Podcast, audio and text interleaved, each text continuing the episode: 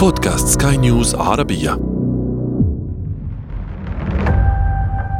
ديسمبر من عام 2020 شارف عام استثنائي على نهايته. عام فاجأ البشر بأحداث لم يكن أكثر المتشائمين يتوقعها كان فيروس كورونا بطلاً لمعظم أحداثه وهيمن بظله الوخيم على بقية الأحداث. وفي بداية الحكاية رصدنا بعضا من أهم الأحداث التي مرت على 2020 وذكرنا بأخرى وقعت بالماضي ولكن تأثيراتها ظلت حاضرة خلال العام. أهلا بكم إلى هذه الحلقة التي نستعرض فيها معكم بعضا مما ناقشناه خلال هذا الموسم من بداية الحكاية. أنا عمرو جميل.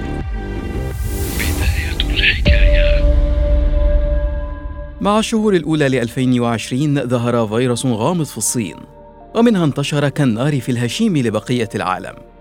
لم يكن العالم في البدء على دراية بطبيعته أو تأثيره أو حجم انتشاره. لكن سرعان ما تبين أنه واحد من عائلة قاتلة تحمل اسم فيروسات كورونا.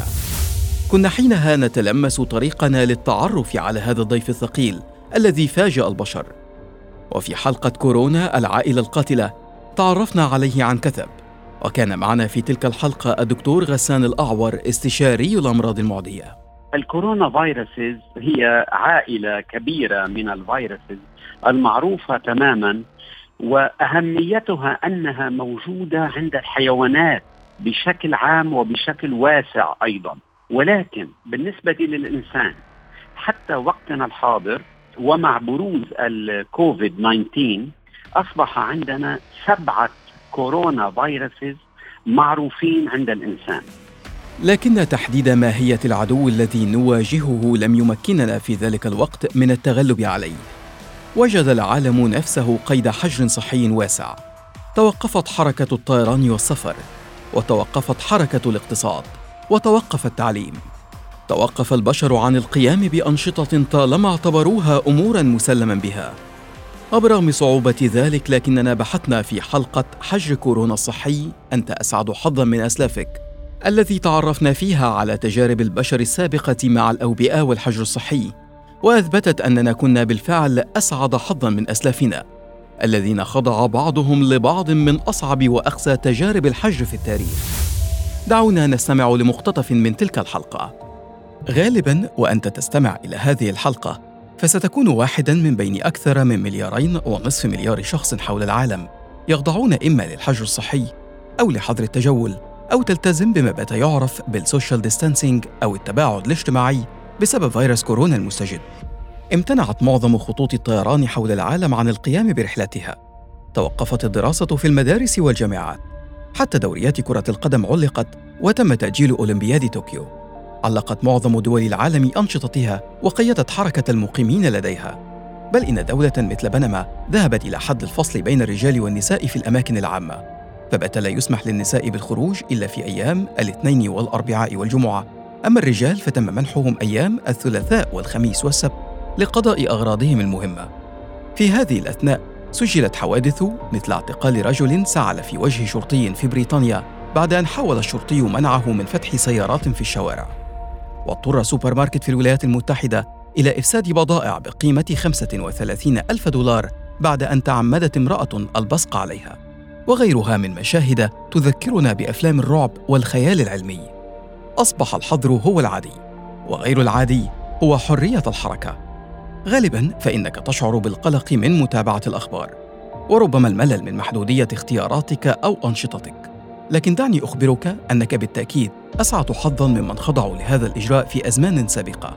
كان بعضهم يجبر على تعليق جرس في رقبته لتنبيه الناس إلى وجوده. بعضهم ترك في وسط البحر حتى يتم التأكد من سلامته أو مواجهة مصيره المحتوم. بل إن بعضهم ظل اسمه مرتبطا بمرضه حتى بعد تعافيه. أنت بالقطع أسعد حظا من ماري تايفويد. ومع قسوة الحجر وتوقف حركة البشر جاهد العلماء للعثور على طريقة نواجه بها ذلك العدو المخيف. رصدنا معكم في حلقة اللقاح سلاح البشر ضد الأوبئة. كيف كان البشر يواجهون أوبئة وأمراضا متكررة تقضي على الآلاف والملايين منهم كل بضع سنوات. أثار فيروس كورونا المستجد الرعب في العالم كله، غير من شكل حياتنا وعاداتنا. بسببه نشعر بالقلق والتوتر والعجز في مواجهة فيروس يصنف أصلا كفيروس متوسط القوة لكن قديما كان على البشر التعامل مع موجات متعددة من الأوبئة التي أثارت قدرا أكبر من الذعر وأسقطت عددا أكثر بكثير من ضحايا كوفيد 19 تخيل أنك تعيش في عصر يكون على البشر فيه مواجهة وباء يجتاحهم ويقتل الآلاف واحيانا الملايين منهم كل عدة سنوات.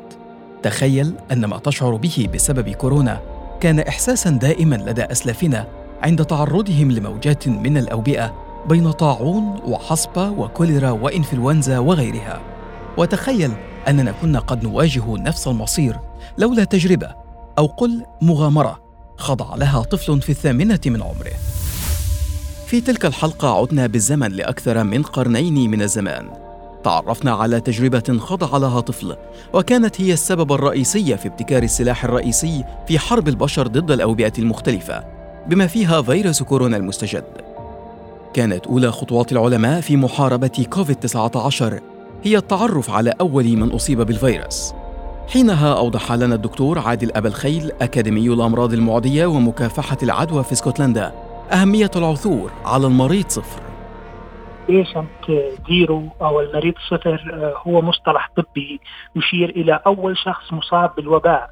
من المهم كعلماء أوبئة وعدوى من المهم علميا وللناس وللصحة العامة فهم الحالات القياسية حتى نتعرف كيف تأتي الأمراض إلى المجتمع وكيف وقف انتشارها. وبقدر صعوبة عام 2020 وما واجهه البشر من تحد وجودي، نجح البشر في الاختبار إلى حد كبير.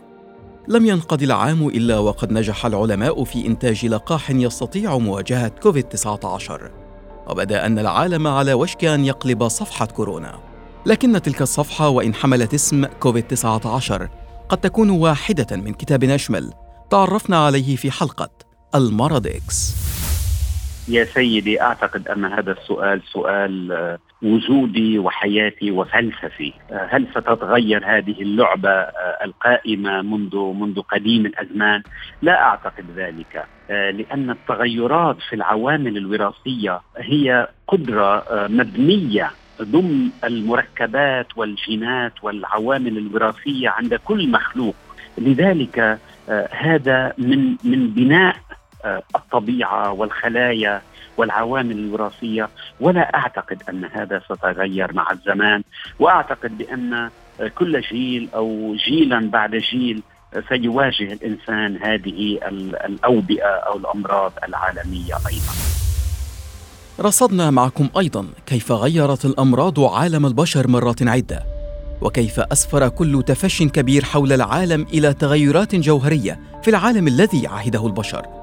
وفي حلقة كيف غيرت الأوبئة عالمنا عدنا لنرصد أهم التغيرات التي تسببت بها الأوبئة سابقا. وكيف يمكن أن يغير كورونا عالمنا الذي نعيش به حاليا؟ في القرن الرابع عشر الميلادي ضرب الطاعون الأسود أوروبا. لم يودي المرض بحياة الملايين فحسب. بل غير من شكل الحياة أيضا. أدى انتشار الموت إلى تراجع ثقة الناس بالدين.